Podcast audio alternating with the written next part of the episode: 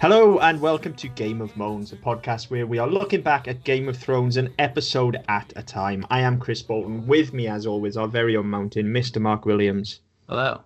And we are on season 5, episode 4, Sons of the Harpy. Uh, another episode title that made my fucking heart sink, if I'm honest. Yeah. Um, season five is one of those, though. I mean, the episode they give you an episode title, and they're, they're these very grand titles when they refer to big, uh, what should be big story arcs. Um, but when you actually get into the episode, it's not as bad as it sounds. I mean, we had it with the House of Black and White um, at the start of the season as well, um, where you think there's going to be a lot of that, and actually, there's, no, there's bits of it, but because it's an ensemble show with a massive fucking cast and, and a massive amount of plots to try and tie up, or to keep going at this stage, certainly, um, you you don't get that much of what they promise anyway. So in this case, I wasn't that disappointed. Yeah, nor was I actually. Um, we'll get into it as we go through. But um, I mean, to start with, then um, it's not perfect, but this is a pretty good opening. Yeah. um, it's good. It would be excellent if we'd opened on the body hitting the floor in front of Tyrion instead. Yeah. Uh, but it's not bad. It, it's not, and it, it, it's it's kind of atmospheric as well. You know, you, it's it's nice because it's it's not blazing sunshine. It's not no, it's not nicely lit. It's quite dingy. It's quite grim. And no, if if you're looking at it from an execution point of view, no, they probably could have done with a little bit more light so you can make out what the fuck is going on. Um, but no, if you're looking at it symbolically, again, no, it's t- no Tyrion came into this. He was in a dark place, and then he's been kidnapped, and now it's even fucking worse.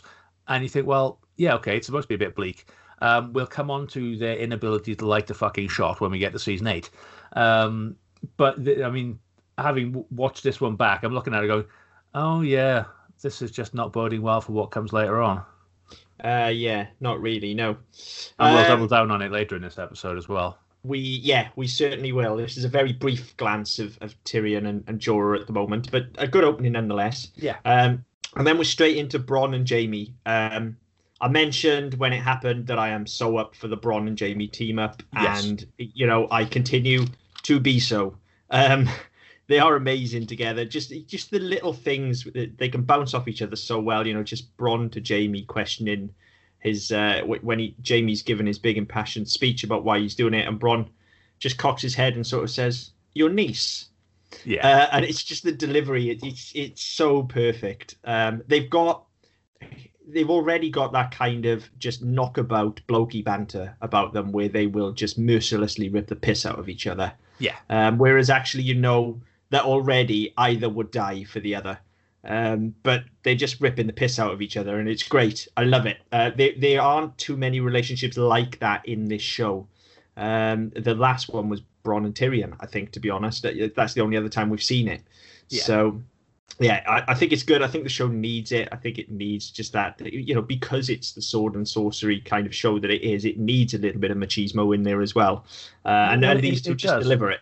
Yeah, and I mean, uh, not only that. I mean, we get so many, so many instances whereby we have these big grandstanding scenes where everything is intended to move the plot along, such as the plot may be uh, for that particular story, and depending on who's writing it, depends how well it works. We don't get enough of these knockaround scenes whereby we've just got people being people killing time because they are on a fucking boat.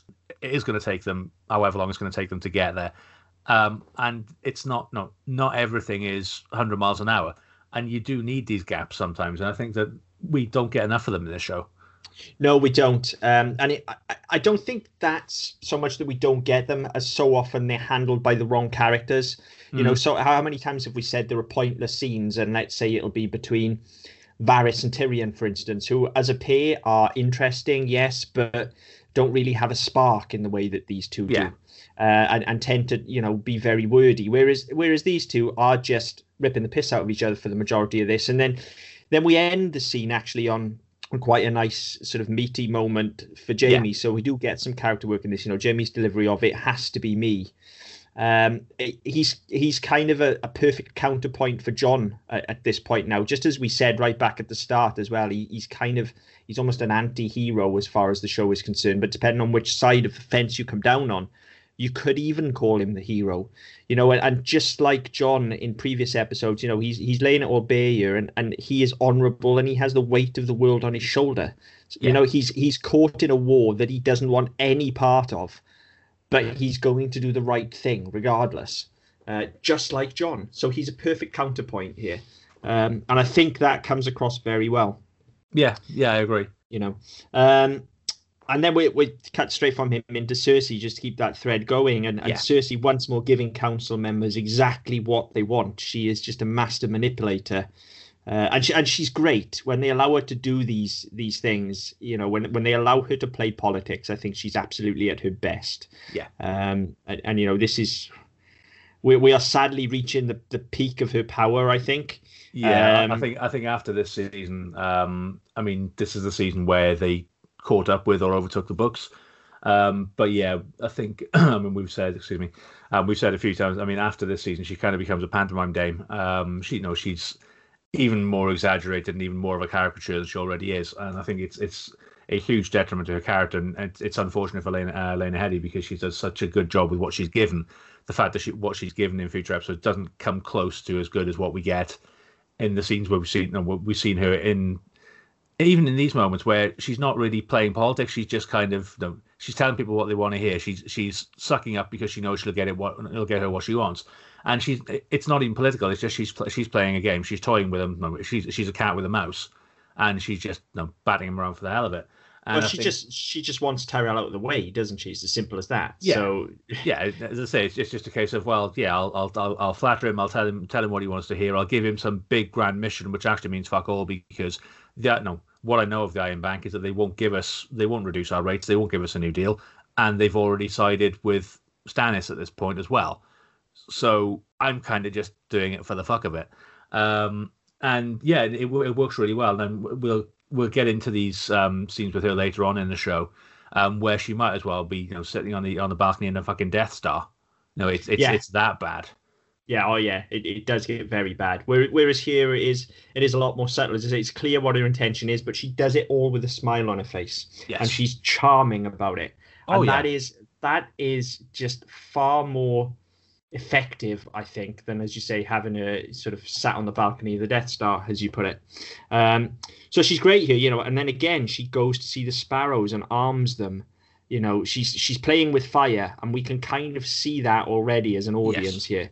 We can see that she's treading a very fine line. Yeah, and I Um, think the thing is as well. I mean, all the way through. I mean, all certainly all the way through the show. But I mean, the what sixteen or eighteen years she was married to Robert, and the time no, before that when she was no, she was protected by her father. She would have always gotten away with it because she she was in a position of authority, but not with but without the actual authority.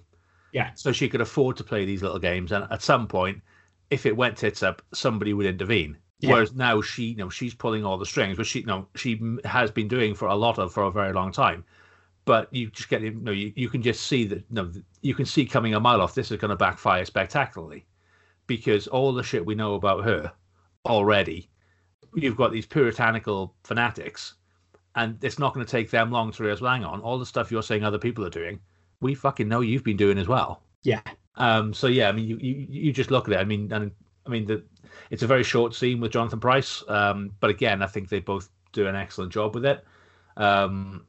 And but yeah, it's just one of those you look at it and go, mm, yeah, it's no, it's this isn't going to go well, and you kind of get the impression that you know for Cersei, even well from from the end of the last season into this one, that things were just going to start going downhill, and she you know her her influence was going to start waning. I mean, yes, she she is her own undoing. We mentioned it last season as well, Mm. um, and and it's a shame that that's so mishandled later in the show because Yeah. the you know that's that's quite a nice arc for her to to be her own undoing, to fly too close to the sun, as it were. Yeah. Um, I, I think would have worked really well, but they just screw the pooch so badly. Um, so yeah, she arms the sparrows. I, I, yeah, as I say, the scene is nice, and not just because we know what's coming. Yeah. Uh, there is there is something that feels very uneasy about her making a deal with them and arming them. There's something in the back of your brain that just goes, "This is a very bad idea. What Yeah, are you we've- doing?" We've seen sort of pacts and alliances like this in the show before, so we we already know we already know it's not going to go the way that it's intended to, or that the person who's gone into it is going to intend, because everyone has an agenda. Everyone no, everyone has something to gain, and it's usually the person who is looking for. Or the, the person who thinks they're controlling things and influencing things, actually, they're going to be on the receiving end of it before long because they can't. No, it's it's it's Frankenstein and his, and his monster. It, it can't be controlled. Yeah, yeah, you're right. Um, so, so she arms them, uh, and they immediately go after poor Loras Tyrell, who's yeah, and it's, it's, done nothing to deserve this. I mean, he's he's done nothing. Full stop. yeah. Uh, the entire show. I was, I was going to say he's on fuck all since day one. Yeah, but he's done nothing to deserve this. Bless him, poor old Iron Fist. Well, this Um, is it, and I mean, it, it, it's the whole the whole sequence actually was quite nice. So it's you know, so when it starts off and they're going door to door and dragging people into the street. No, they, they smash open the kegs on the uh, no in the uh, in the marketplace. They turn turn over stalls. No, it's it's a it's a full on Jesus at the temple. You know, uh, t- casting out the uh, out the merchants and everything else. It's it's it's a lovely sequence. Um, and then they go into the brothel. Um, and they you know they um, they start executing the patrons, and it's um, all the while intercut with Loras being branded or fucking marked or whatever you know. It's, it's not it's not branding; he's being uh, he's being bladed. Um, so, but no, again, just show no, just showing who, reminding us who these people are, and then we get to the end of the sequence where they just completely surround Loras, and partly it to me it kind of looked like a bit like the um the sequence in season one where all of Jaime's men surround Ned. Yes. And I, I kind of thought and I kind of hoped that Loras was going to try and fight out it because we've already seen he's really adept with a sword. I mean, uh, yeah, I was disappointed by I was that as I was hoping we'd get a bit more resistance to it, to be honest. If, if nothing else, because it also lets him go out as a hero, which, to be fair, he has been. He's done very little, but he's always Yeah. been just and true. Yes, Like exactly. he's one of the, he's one of the very few characters that really hasn't done anything bad to anybody. Like so, he's just been fucked over, um, which well, is most of the show. uh, well, yeah. I mean, that's what he, he's been there deliberately to be fucked, doesn't he? I suppose, but you know. What I'm saying is, you know, his inaction is almost as heroic as his action in this show. Then, Yes. um, so it's it's a shame to just see him get gang raped, um, essentially. Mm. Um, well, all right, you know they didn't, but that's what it looks like they're going to do. yeah. Um, so yeah, they, there goes Loras. Really, um, they're going to throw him in prison for the time being. yeah. Um, now we get Margaery to the rescue then straight away, as Yeah. always, just being masterful and wrapping the king around her little finger. Yeah. Uh, what's even better, though, once again, is the next scene with Cersei, where she has complete distance from this Yes. and she has executed her plan flawlessly. And it's just wonderful. It's delicious to see her Yeah. just sat there reveling in what she's done.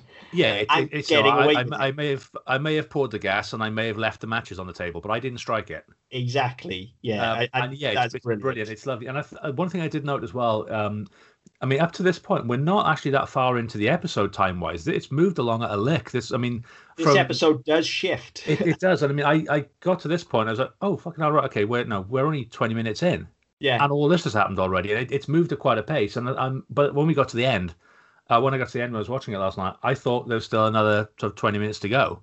So did I. It caught me by surprise when the credits rolled in this one as well, actually.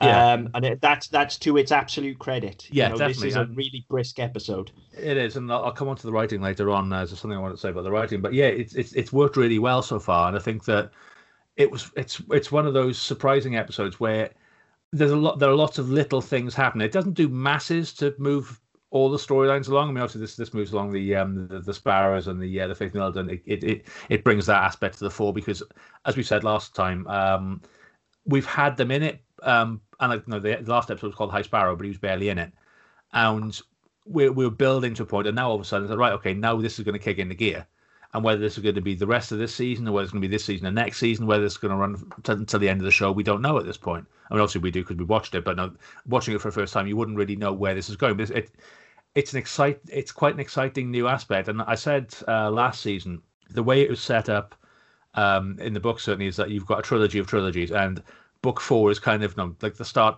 It's it's like starting over and introducing a lot of new things to then pull what's happened in the first trilogy through into the next bit.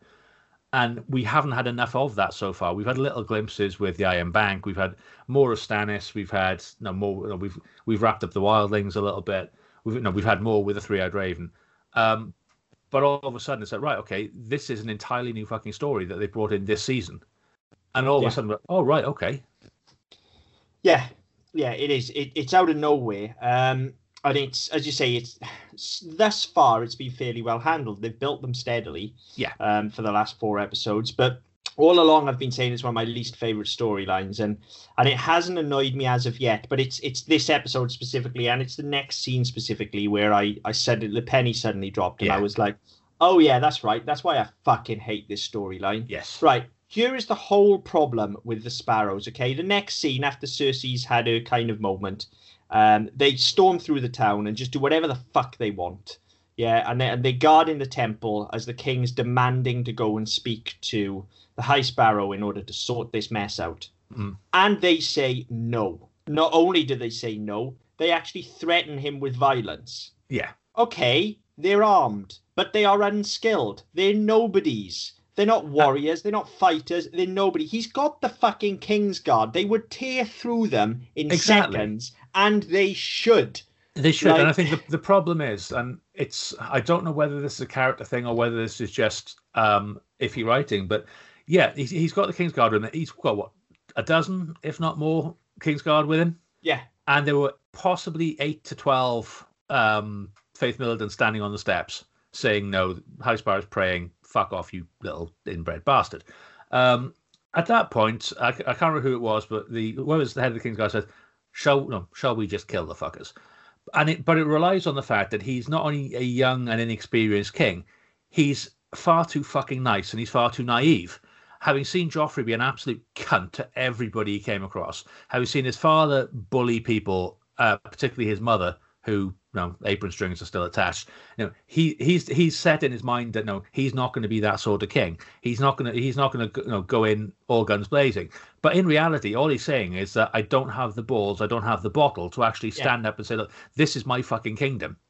You don't just come in and start throwing your weight around, you petty little bastards. He hasn't.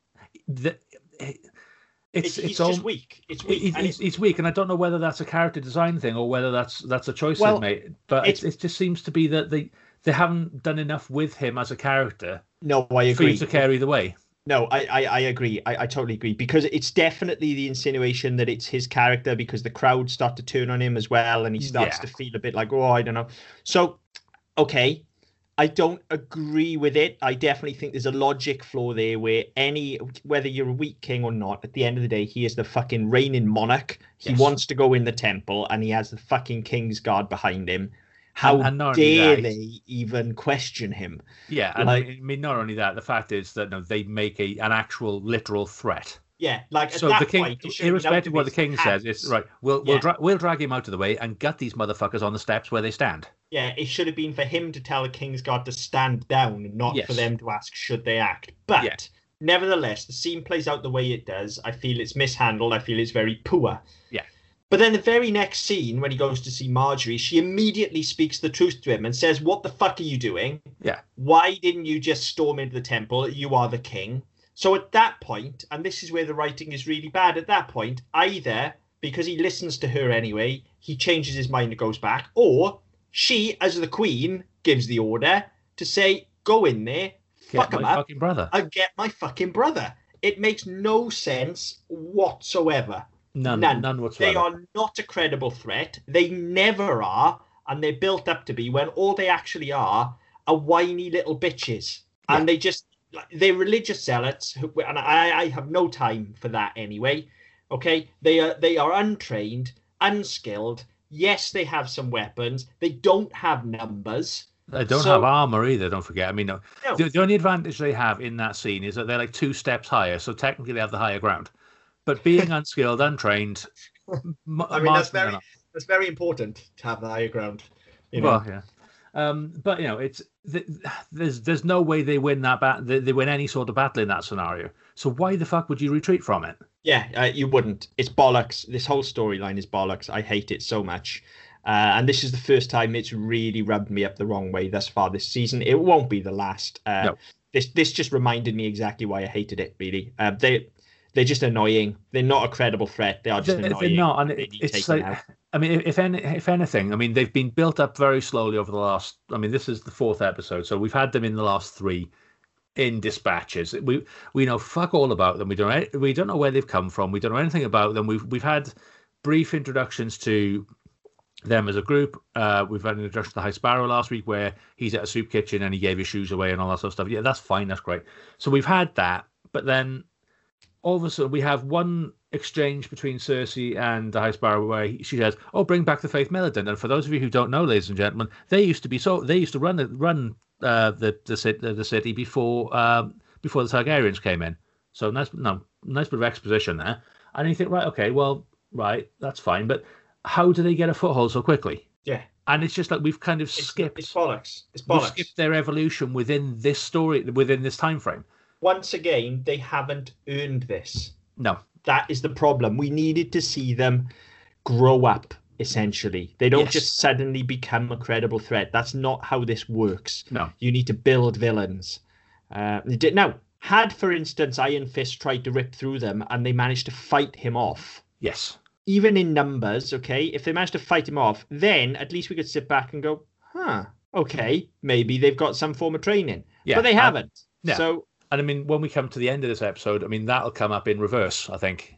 And Yeah, oh, yeah, I totally. mean, there's there's there's there- there's a lot to be said for that. So I mean, we'll we'll get to that at the end. But yeah, you're right. They haven't earned it, and I think it's just one of those you think, well, okay, fine. I was enjoying this episode up to this point, and now I'm kind of like, well, okay. really fucked me off that scene. Yeah, really this- fucked me off. This this the, the sequence um, where he's at where he's outside the sept, and then where he goes back to Margaery, and she basically just calls him a dickhead and walks out. Yeah, that really completely took the wind out my sails. It Yeah. really did. Me and all. Um, thankfully, they do manage to save it with the next scene. Um, Yes. we get we get this scene between Stannis uh, and Jon, and you know the scene itself is good, but it's more. And it, this is clever seed in, first of all, for later in the episode, but more Yeah. importantly for the show in general. Stannis utters the line when talking about Jon that wasn't Ned Stark's way. Yeah. Uh, now, you know, I, I can't believe if you listen to this, you aren't aware of the the many theories that were surrounding Jon's lineage at the time. Uh, of course, we know what happened there now, but Yeah. it's it's properly spelled out here for the first time in big flashy letters. Yeah. Like Jon doesn't belong to Ned. It couldn't be any more obvious from Stannis's delivery of this line. It's the No, first kind right. of the first kind of real hint at Jon's background that we get. Um, they've they've dropped subtle clues here and there throughout, but this is the first anvil that they drop to say, Yeah. "Hang on, he's a little bit different." Um, and then we get this scene then with with Jon and Sam, which is just absolutely great, where Jon Yeah. has to swallow his pride and write to Roose Bolton, Yeah. and, and and again we just learn so much about Jon's character with a really short scene here. Hmm. You know, like it's the right thing to do, and Yeah, he it- knows it. Yeah, and, and that's and th- no, as Jon has always he's always said, no, I, I swore an oath. It's it's it's for the good of the watch. It's you know, it's what I'm here to do. I'm Lord Commander. I have to do what's right for no for the watch, but also for you know, the world of men because that's what we're here to do. We're here to protect them. I can't do that with 50 men. I don't want to ask this murderous prick for his help, but I know I have to because if I don't, a he's not going to provide any men, and b people aren't going to be allowed to pass through the north to get to the wall. So Yeah. he it's it's very much uh, you know through gritted teeth, but I know what I have to do, and if I don't do it, it's going to backfire. And I know any respect that the men have for me, I'm going to lose because I'm too fucking proud and stubborn and all the rest of it to do what's right for them and for everybody else. Two two great evolutionary moments for Jon. I think you know they Yeah. continue to build on his character and continue to build on him as a hero. Although I, Really, I, I really will good. say actually, I mean, sorry, just on that bit, I did think it was quite fun uh, the way that Sam tried to slide that one in without him noticing. yeah. Oh, it was great. They- It was Again, beautiful. It was so these- funny. these two are kind of it's kind of the reverse of the Jaime and Bronn relationship. It's a very different relationship that they have in that they aren't breaking each other's balls. Yeah. But they they too are great at just like these these little interlude scenes that you know this scene doesn't necessarily go anywhere, but it tells you a lot about Jon's character, just like the one with Jaime did. And and yeah, you get these nice little light-hearted moments from Sam where he's just trying to slip it in, and you get the comedy value there. It's, Yeah. yeah, it's a great. It's a really really good little scene. Yeah. Um, and straight away, it's it's followed up with a third great scene for, for Jon's arc. You know, with Mhm. With Melisandre coming to see him and, and basically throwing herself at him. Yeah. You know, as as we've said before, she wants Jon Snow clearly. Clearly. Um, clearly, uh, but him just turning her down flat for Ygritte's memory yeah. it's just it's just lovely and and you know it's it's these things again we said last season that ygritte's one of the few deaths that resonate at least for a little while i, I do feel eventually she she dissipates into nothing unfortunately but yeah. Her ghost is still hanging in the air over jon here you know she's still Yeah. looming large um and then of course the ending of the scene is just I mean, it's masterful writing. That's Yes. that's all you can call it. When she gets to the door and turns and says, "You know nothing, Jon Snow," and my little heart broke again, all over again. Um, it's just masterful, uh, and especially coming from Melisandre as well. You know, she knows the full weight of those words. She knows exactly what she's saying to him. It's played that way as well. Yeah. Um, great, a fantastic scene. Yeah. really, really fantastic. Um, Yeah, and I think as well. I mean, this um, this episode in general, but I mean this scene and the what the um, the one at the brothel where um, where the um, sparrows are in causing fucking chaos. Um, we get our tit quota for the last couple of weeks because it's been a little bit light. It has, yeah. I mean, Melisandre is always quite uh, quite generous with the tits, anyway, isn't she? So, yeah, you know, it, pretty much whenever Melisandre shows up, you got a 50-50 chance she's going to get a kit off. yeah, So, true. You know, and it's not just tits either. She's not afraid of the full frontal, is she? Let's be honest. Um, so yeah, you know, to be fair though, with her, at least most of the time is motivated. It's not gratuitous. Yeah, Um, it's certainly. I mean, it's motivated. Well, saying that, you know, is it necessarily motivated here? She could just as easily have climbed on him in her robe and dry humped him, I suppose. But yeah, hey, yeah. I, I'm not complaining. yeah, so yeah, I mean, I, I think Melisandre's pretty hot, to be fair. So I'm not complaining about it. Um, it's very, very rare that you're going to hear me say something like that. Most of the time, I am complaining about the gratuitous tits on this show, but there you go. Uh, one rule for one, one rule for another. Hey. Absolutely. Um, and so we're back to Stannis, and again, it's not quite the amazing scene that it should be. Uh, this is kind of it's just great form on the writing here, just a little bit shaky on the dismount, I think. Yeah, Um, you know, the story about the doll is excellent, you know, and it's framed perfectly with Shireen's question of, you know, are you ashamed of me? That's really, really good. The story itself, as exposition and as character work, is fantastic. It's really well written. The problem is, it's being fumbled because he's delivering it to Shireen, who must have already heard this. yeah. She didn't get to this age and only now ask this question. No, that's right. And Uh, uh, And, I and that I- that stuck in my teeth a little bit. I, I Yeah. feel like if that if somebody else had discussed that with Stannis, or if Shireen had started the scene and then left, and somebody else, I mean, really, it should be happening with the Onion Knight, shouldn't it, or Jon Snow? It should be yeah, one it should be. It I should mean, be the Onion Knight because of his relationship with Shireen, or it should be Jon Snow because him and him and Stannis do they, they sort of form in this bond, albeit sort of this kind of distant mutual respect. I feel like that would be a good way for Stannis to let the guard down slightly with Jon. Yeah, I think you're right, and I think that I mean, uh, th- um, just reading about it, this scene was specifically written for the episode. It's not, it doesn't appear in the books. Obviously, Or with, even more credit then, because it, Yeah. it is genuinely. it's, it's a apart gr- from it's a really it's- good. I, I really like this scene. I I, I I said, as you said, logic aside, um, I really like this scene, and knowing where this story goes, where this particular arc goes, um, I think it's important because if we didn't have this, what happens later on with these uh, with these particular characters? yeah. It doesn't have the same weight, and I- so I No. think it, it is important. But I think you're right. It's not. It's not necessarily the right thing to have the conversation with her because No. it seems entirely unmotivated. It seems to have come out of nowhere. I mean, she, as I say, she would know this story. She'd know. She would know why she's different. She would know what happened to her. Now, she would have asked by now because she, no, she's what 10, 12? Yeah. You know, Yeah. You don't. You don't get to. Say you don't get to that age and not wonder. Right? Why do I look so different? Why can people not touch me? Why can I not go out? Why can I not be seen? Um. So yeah, it, it, that bit doesn't ring true. But the scene itself, I really enjoyed. I thought it was really good. So, and oh, it I gives thought the whole scene was great. Yeah. yeah, it, it gives it gives it gives Stannis a little bit more depth as well because thus far he's been very much two dimensional. We've not really seen any any motivation behind him. It's just well, I should be king because my brother my brother was king and his kids aren't his kids. Yeah. But I, I only know that because somebody's told me that, and I don't I don't really have any conviction behind it. I can't. No, this is th- that's all perfunctory. We've had no actual character from him until now. No. Uh, and, and this is it's really good. He handles the material really well. Yeah. The story, as I say, is excellently written. It's just a shame, re- and it's such a such an easy fix. I don't know how nobody was sat there going, "Hang on, this feels a bit cheesy," because that ultimately is how it feels. It feels a little bit botched and cheesy because he's Yes. delivering it to Shireen, and it's it's it feels a bit expositiony then because she would already know it. So I feel like you know we're being told this for our benefit as an audience, as Yeah. opposed to it feeling natural.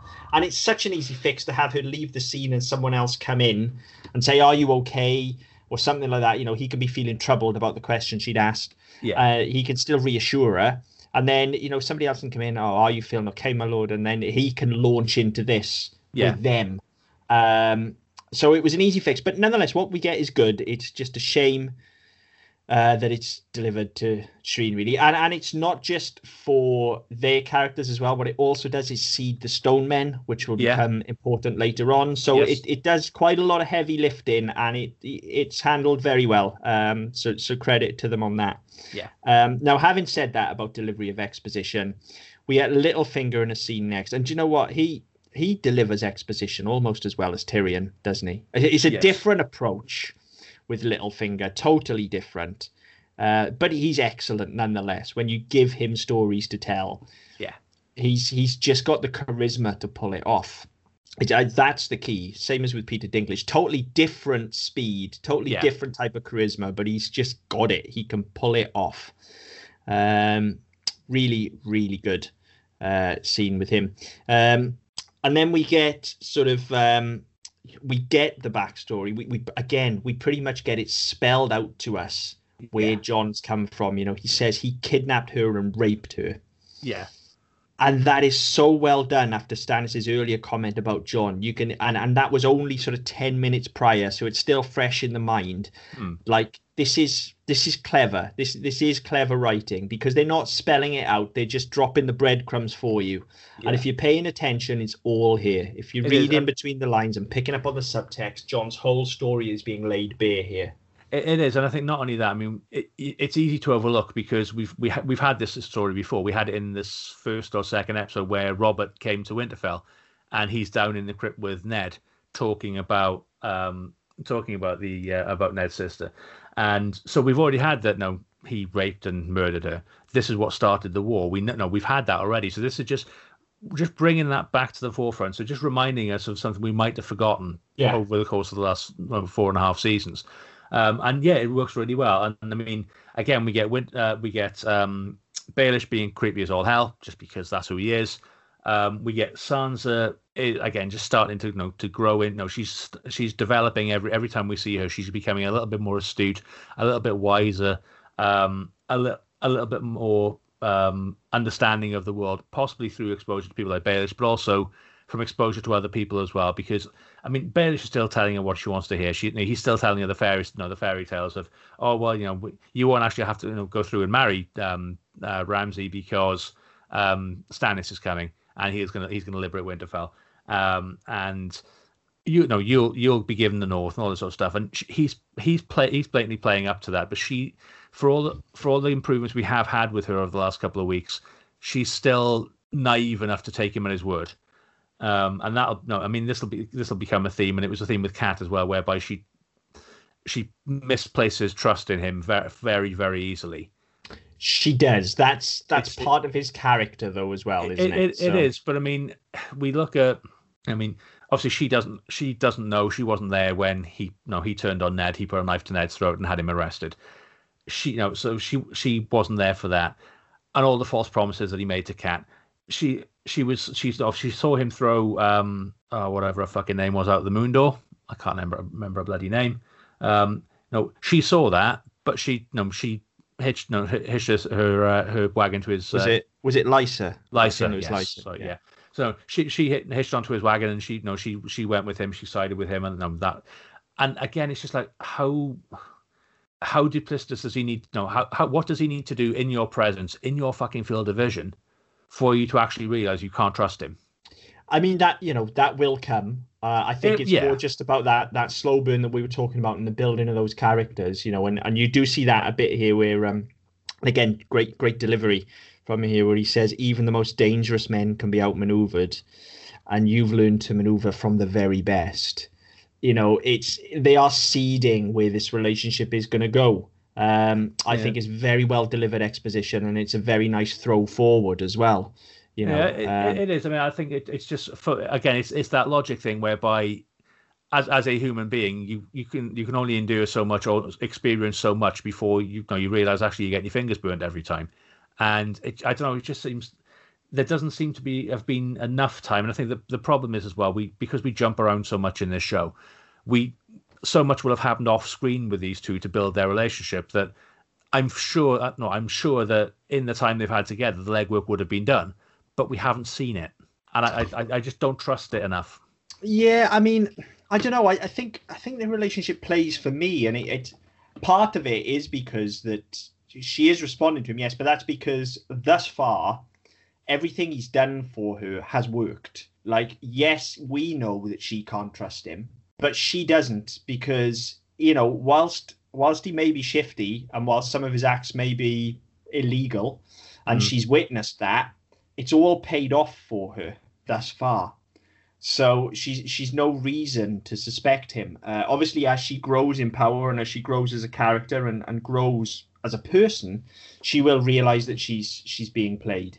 Um, but I, it works for me here, and I think it's cemented with the line as well. I really like the line. Um, I, I think it, it and it, it does sort of foreshadow where Sansa's going as a character. Um, the only thing I didn't like about this scene, actually, there was only one thing, uh, and it's quite trivial. Uh, you'll know this better than me. Wardeness. Is that a fucking word? Because it doesn't sound like one. I don't think I'm not sure. Surely Uh, you're just the warden of the north, aren't yeah, you? I, I, I thought so. I don't I don't think there's a female equivalent. I think a warden is a warden. Yeah, whether you're male or female or whatever, um, you're you're just yeah, you're warden. the warden. yeah. Yeah, I, I, did, that, I didn't that's think, that's stuck in my teeth. I was yeah, I didn't, I didn't think ugh. it was a I didn't think it was a gender title, but I'll have to look at that one up. No, I just it just sounded like mangling of words. Um, on but- this show, never. Never. Uh, loved loved the scene between them. I, I genuinely did. I thought it was a fantastic scene. We've had a great run of scenes. Um, and then it just gets even better because we get what I've been crying out for for the last couple of weeks. We get Jaime and Bronn kicking ass together. Yeah, And it's fucking brilliant. It couldn't be any better. It's It amazing. and it's it's it's good as well because I mean, we've we no we, we saw Jaime in the first couple of seasons whereby you know obviously he's the Kingslayer, he's the best swordsman in the in the land and all the rest. But we've had all this shit. Then we saw, saw him getting um getting his arm amputated, and we saw Bronn teaching him to fight left-handed, and that really going fucking badly. But we've not seen him in battle yet. So No. this was this was a good a good transition of that, and there's a great line from uh, from Bronn after the battle where he says, "Oh, you had a good teacher." Yeah. um, uh, when Jaime says, "Oh, it was just luck," and he's like, "No, you had a good teacher." And again, it's just that great lines. the the way the the way that they're they're building on this relationship very quickly because I mean, yes, they've been in scenes together before, but they've not really up until this episode they've not really had a great deal to do together. Yeah. There's been no every time they've been together, it's been at a table or in a room. You know, there's no there's no urgency to any of it. Whereas now all of a sudden it's like, right, okay, well, we got to sort this shit out now because otherwise we're going to die. Yeah. And no, Yeah. we get no, we get the thing about you know, um, I don't, I can fight what I can kill one if he's slow enough. So Bronn's first thing is well, okay, I'll take that one out. He's slow enough now. You can fucking kill him. Yeah, you can kill him. It's great. Again, just ball busting. You know, Bronn is not worried for a second, really. No, because he, he knows. Um, that, yeah, there's there's four of them, but there's only four of them. Yeah, exactly. There's uh, four of them. I can take those, but I'm Yeah. going to have some fun first. And what's what's really nice about it as well is kind of the, again, just the, the new Jaime, if you like. You know, back back in season one, he was incredibly cocky, and you'd you'd see him walk into a battle like this, much like Bronn is, Yeah, and just you know every move would be correct, even down to everything he says would be commandeering correct. Whereas here, you know, Bronn basically said to him, "Look, keep your mouth shut." Because you're out of your element here anyway, you know this. This isn't King's Landing. You're out of your element, so just keep your fucking mouth shut. yeah, And as soon as he opens it, he puts his foot in it straight away, where he just says, "Oh, I thought the sharks would get us," yeah, and it just falls completely flat. yeah. It, it just great, great. They are a fantastic double act. This kind Yeah. of just And and they will carry on to be as well. Yeah, they they're fucking fantastic together. Um, brilliant, brilliant fight scene, and like you say, yeah, it ends perfectly as well. Where you know Jaime suddenly discovers that actually he can use his uh, his metal hand to his advantage. Well, that was just, I, I'd forgotten how the fight went. I, I knew obviously they were gonna no they were gonna come through the fight, but I I kept on expecting him to throw his hand up to block. Yeah, Um, Yeah. and then when he, you know, when he, he, he catches he catches the sword in, you know, in the the formed hand, and you know, it, it gets trapped in there. it's no, it's obviously that's his realization. But I was I was I was expecting it to do something different, but it works really well. And all of a sudden, I say it's it's we've seen Jaime at a particular since he lost his hand, he's been at a really low ebb. And all of a sudden, this this is like the kick in the ass where you go, okay, well, hang on, maybe I'm not completely fucking useless after all. Yeah, and, and it, it's, it's, it's a nice it's a nice point for him because I mean, and we've seen it in this episode as well. He's beating himself up. He has to do this because it's his, no, quote unquote, eh, eh, his niece. Um, he has to do this because it's Myrcella and because Cersei needs him to do it. But he's he doesn't believe he can do it. That's why Bronn's there. So all of a sudden, all of a sudden, this gives him some of his confidence back that he lost when he lost his hand, and it's really nice to see. And it's interesting to see how we'll how we will come back from that effectively over the next couple of seasons. Yeah, um, and it, there's a there's just a lovely moment as well, uh, about two thirds of the way through the fight, where kind of Jaime's not really doing that well, but he's hanging in there. It's before they kind of go tumbling down the Yeah. bank, and Bronn just looks over and sees what he's doing, but consciously doesn't help. Yes, He just looks over and he's like, "No, he has to do this, and he can do this." And Yeah, that's just he's got re- it. He just doesn't know. that's another one of those really nice moments that the show pulls off so well where they Yeah. don't have to say anything you know the, the performers just manage to carry it with an expression of no it's okay he's got this and he needs this if i go in and save him this time then it's going to knock his confidence he needs this Yeah, um, so yeah really really good scene um, then we get our first proper introduction to the sand snakes yeah, um, now, I fucking love the Sand Snakes. I wish we saw more of them. I think they're fantastic characters. yeah. Um, unfortunately, a lot of the dialogue in this introduction is very clumsy. Yeah, Um, it's, I was, I I've made some notes this week, and I have written down what the fuck are they talking about.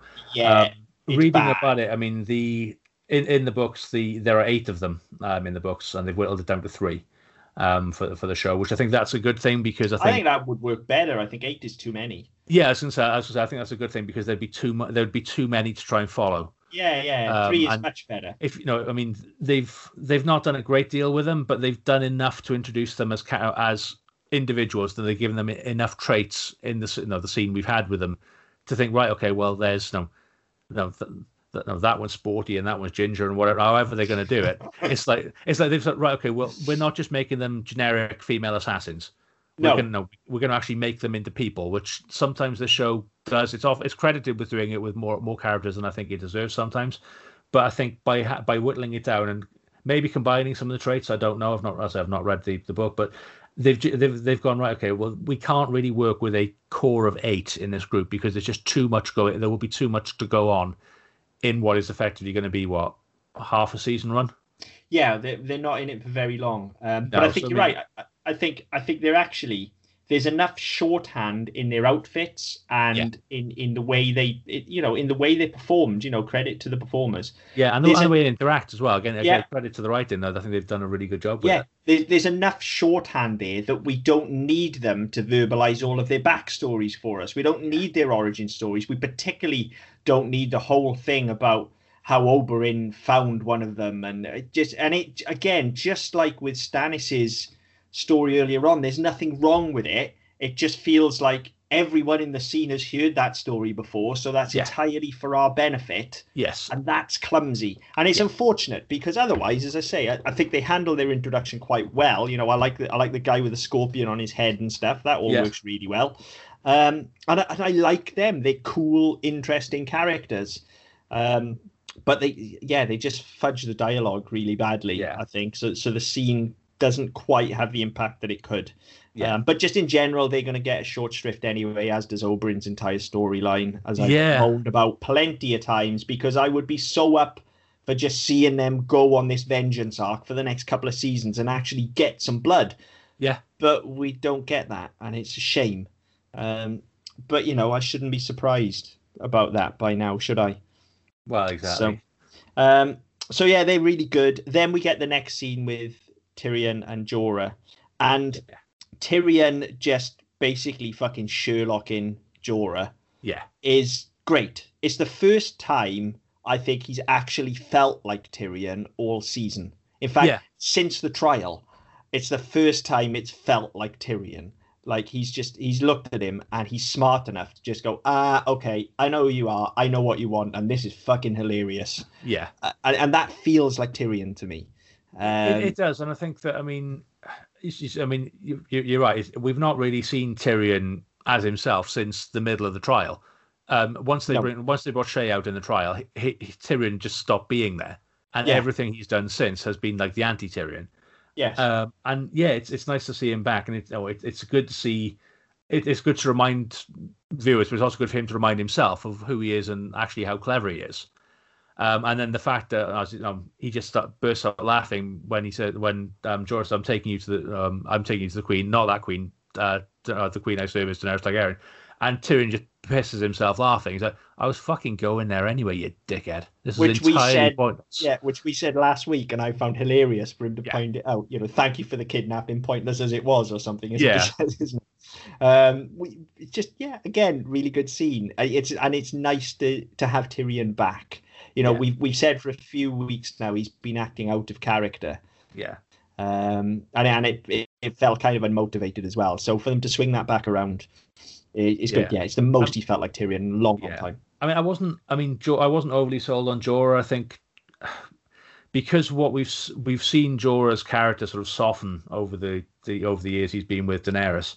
Um, so for him all of a sudden to be you know more or less monosyllabic, and Yeah. not not it just didn't feel like Jorah. Um, but it's not the end of the world. It didn't didn't detract from the scene for me. It's just one of those. I thought that No, I think it's, it's possibly deserved a little bit more. Yeah, maybe, but I think then there's also an argument to be made there for the fact that you know that was Daenerys's effect that you know that that brought that out in him, and now he is being shunned by her. So there's maybe that makes a bit more sense for him to kind of regress slightly and be a bit more pissed off. Um, but but yeah, would have been nice for for him to have more to do. Um, I like Jorah as a character a great deal, as I've said many times. So I'm always happy for him to have more to do. Yeah. Um, but yeah, it, it was it was fine. It was a good scene. It worked. Um, and then we get the scene with Barristan Selmy and and Danny, and we've talked about how we've had a few scenes this episode that have just had a, a nice little light touch to them and don't Yeah. really add anything, but are really nice. I never thought we'd get one of those with Danny, but No. but here it is. She fucking smiles. Yeah. She act- I I went into shock. I couldn't fucking believe it. She's got teeth. Yeah. Who I mean, it knew? was, it was it was a really nice scene, and oh, again, it's it's that it's, a, no, it's that a lovely scene. It's just it's a, it's that it's death a touch. lovely, warm scene. I mean, yeah, it, it's just one of those that you, you know you don't. We could no, we could have got away without having it. We didn't necessarily need it. Um, I mean, it goes into what happens now at the end of the episode, but it's just one of those. It's like, well, yeah, okay, we've we've had these sort of light-hearted exchanges. We've had these, you know, these nice bits of character. So, you know, we we've we've probably learned more about half a dozen characters in this episode than we have in the entire run of the fucking show. And that's called good writing. Um, even Yeah. even this this scene on its own, like yeah, it it seems pointless, but yeah, it does actually go a great deal to add in weight to the final scene. You know, to to have in the scene with Barristan and Danny, just to put him at the forefront of our mind before the end scene, Yeah, and to dress him up as somebody who is actually, you know, somebody that we like and somebody who is honourable and is able to have a laugh with the Queen and be quite charming and disarming around her. That's all good character work for him. Um, and it all, yes, it might, you know, you could argue that maybe we should have had this ages ago because let's be fair, whenever he shows up, usually he doesn't get much to do. We No. we hear more about him than we actually see him do. You always Yeah. hear tales of Barristan Selmy. Um, but it's never too late, is what I'm saying. You know, if if as long as the work is putting in the right place, yeah, it's not too late. You know, when they give the right amount, they put it in the right place, and it's well done.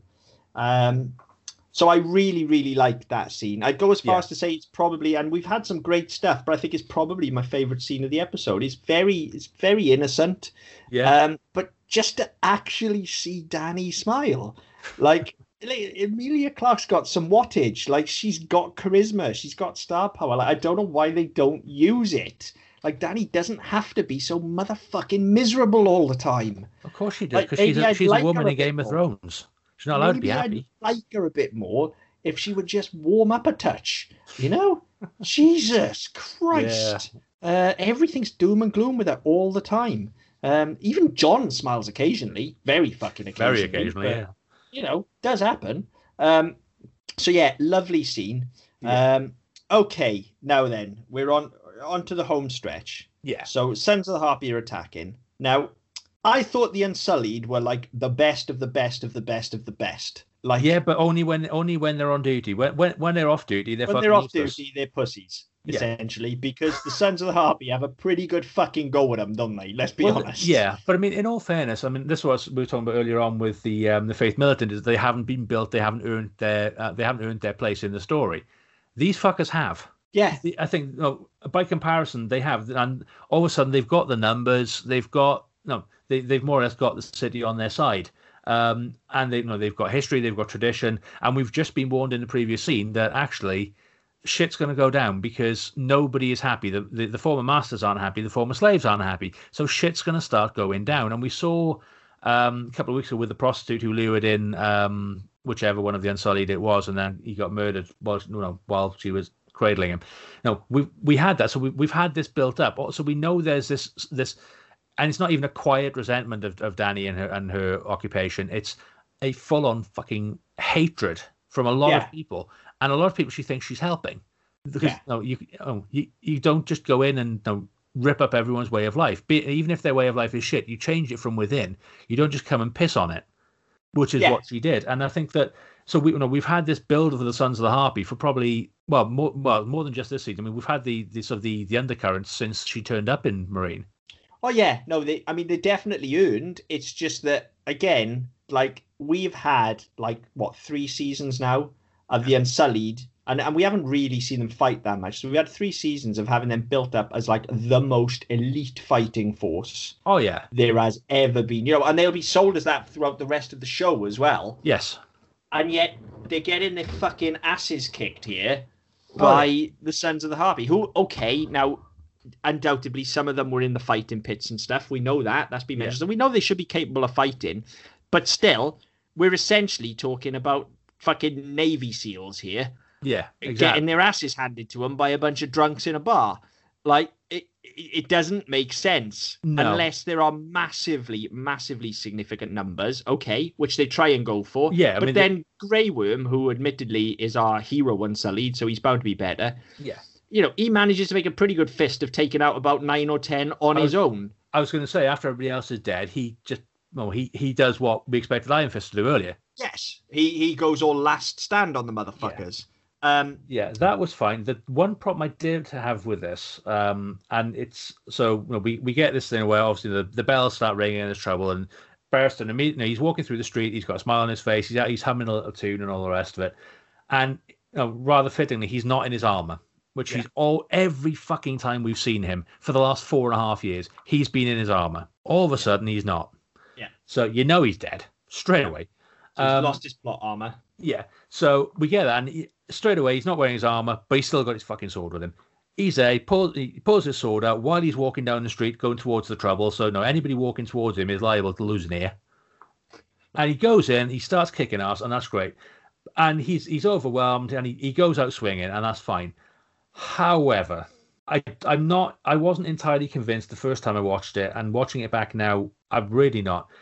Apart from that one scene in the no, just that came immediately before this, I don't think he I don't think we've done we've done enough to get to know him. So all we've seen is he's this kick-ass warrior. He's no he's the he was he was head of the King's Guard. He did this, he did that. He's come in and he he he does some serious damage to these people, and then he just gets fucking stabbed in the side by some rando, Yeah. and it's just such an anticlimax. Uh, I totally agree. I've actually written something to that effect here. Um, I think what I've written here is Barristan cleaning house is fucking amazing. Like it's great. It's handled so well. He Yeah. gets the hero's entrance. He gets the hero's death. And you know, through yet we haven't seen him do much throughout the show. But like I said, he's constantly talked of as this Yes. great. What like you know that mother. he- he- He's like fucking Obi Wan essentially. Like you know Yeah. when he needs to.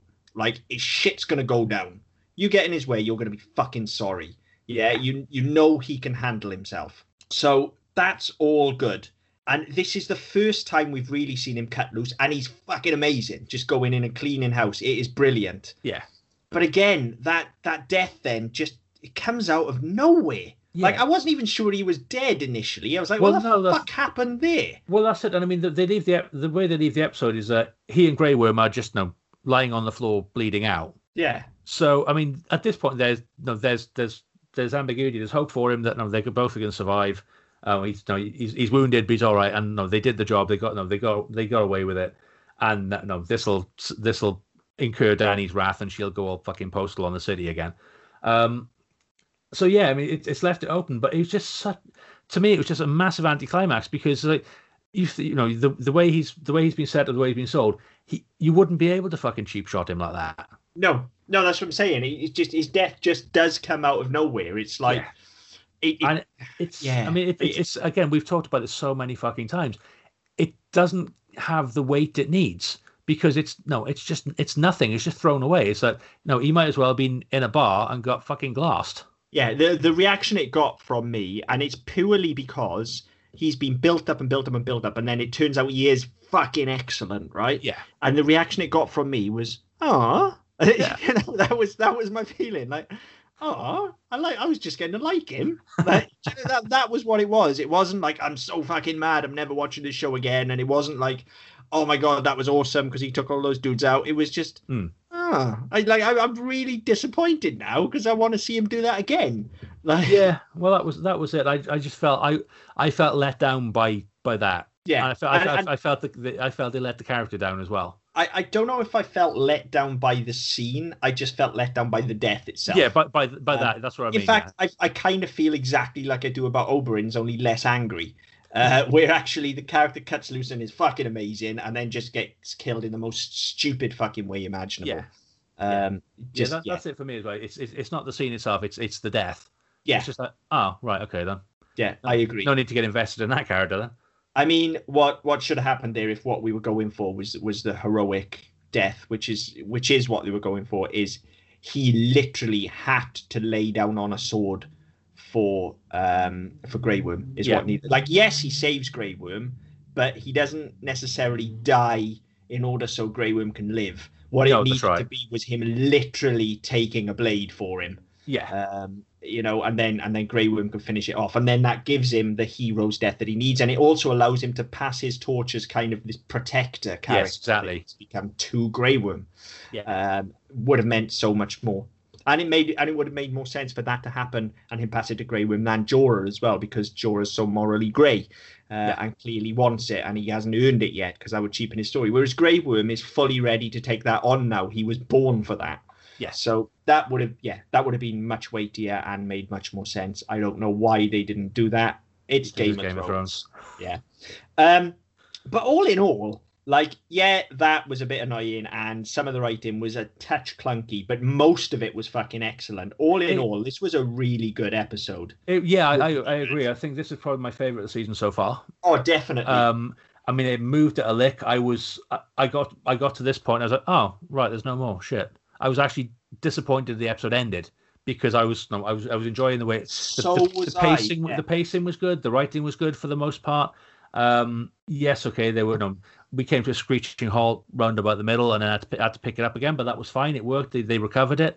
Um, but yeah, I really enjoyed this episode. Um, and I, it's the first time, fucking hell, for quite a while where I've gone, I'm up for the next one on now.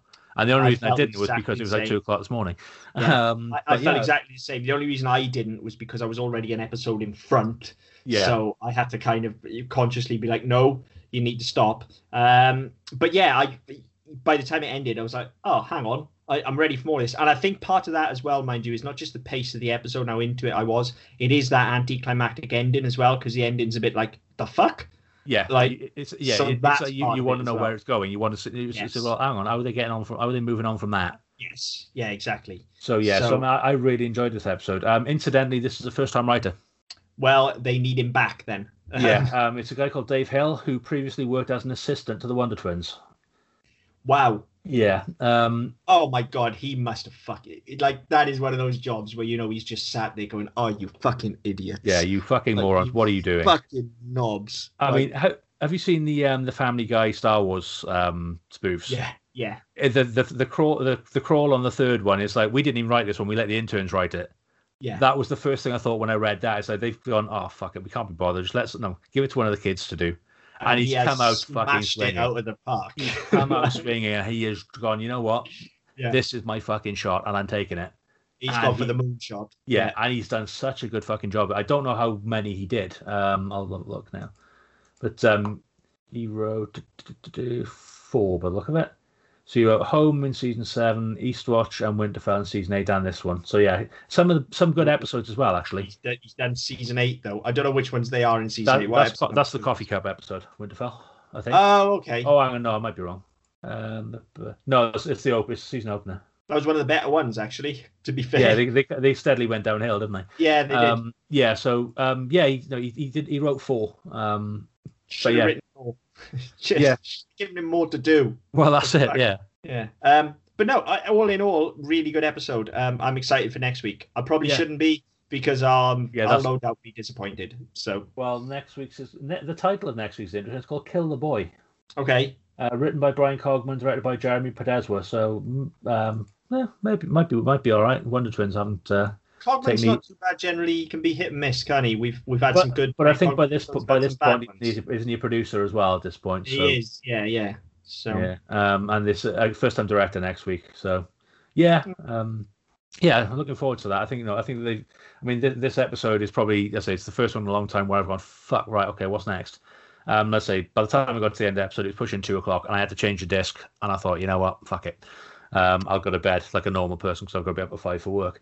Um, but yeah, I was really looking forward to it. So hopefully, um, I say, hopefully now next week's will, will live up to it as well. time will tell. Yeah. Time will tell. Um, but yeah, so far, um, season five's not been too bad, has it? To be No, fair? I mean it, it, it's moved along well. I mean, we said the last season um, was the best we'd had thus far, um, and I think we're you know, we we we are evolving from that as well. But we're we're evolving rather than devolving. So you know, we we are th- things are changing, but they're, they're changing for the better. I think the, the more comfortable that they get in terms of what they're putting out, the more confidence that HBO have got in them um, to to give them a bit uh, a bit freer reign possibly. But for whatever reason, they, the, the show seems to be coming into its own a little bit at the moment. My concern at this point, watching it first time, was that I was very much aware that they were catching up with the books. That was the, the thing that was all over um, the media was that they're catching up with the books. By the end of this season, if they follow the current formula, they will surpass the books, and then the source material isn't there for them to, to lean on. And that was where I started to worry. yeah, Uh, and I'm not the only one. I know that. Um, I think the majority of fans kind of thought that as well. worried. Yeah, yeah. Um, so yeah, um, but yeah, I mean, this season so far is going along at a lick. I mean, we're well, of course, we're at the halfway stage next week, um, and I, yeah, it's gone quite well. Um, but yeah, as as always, you know, if uh, if you've got opinions, or if you want to talk to us about it, uh, get, reach out, get in touch. Um, get you can find us on Twitter at ddpodcastnet. Uh, you can go to our website ddpodcast.net, uh, leave a message with us through there. You find the previous episodes and other other shows as well.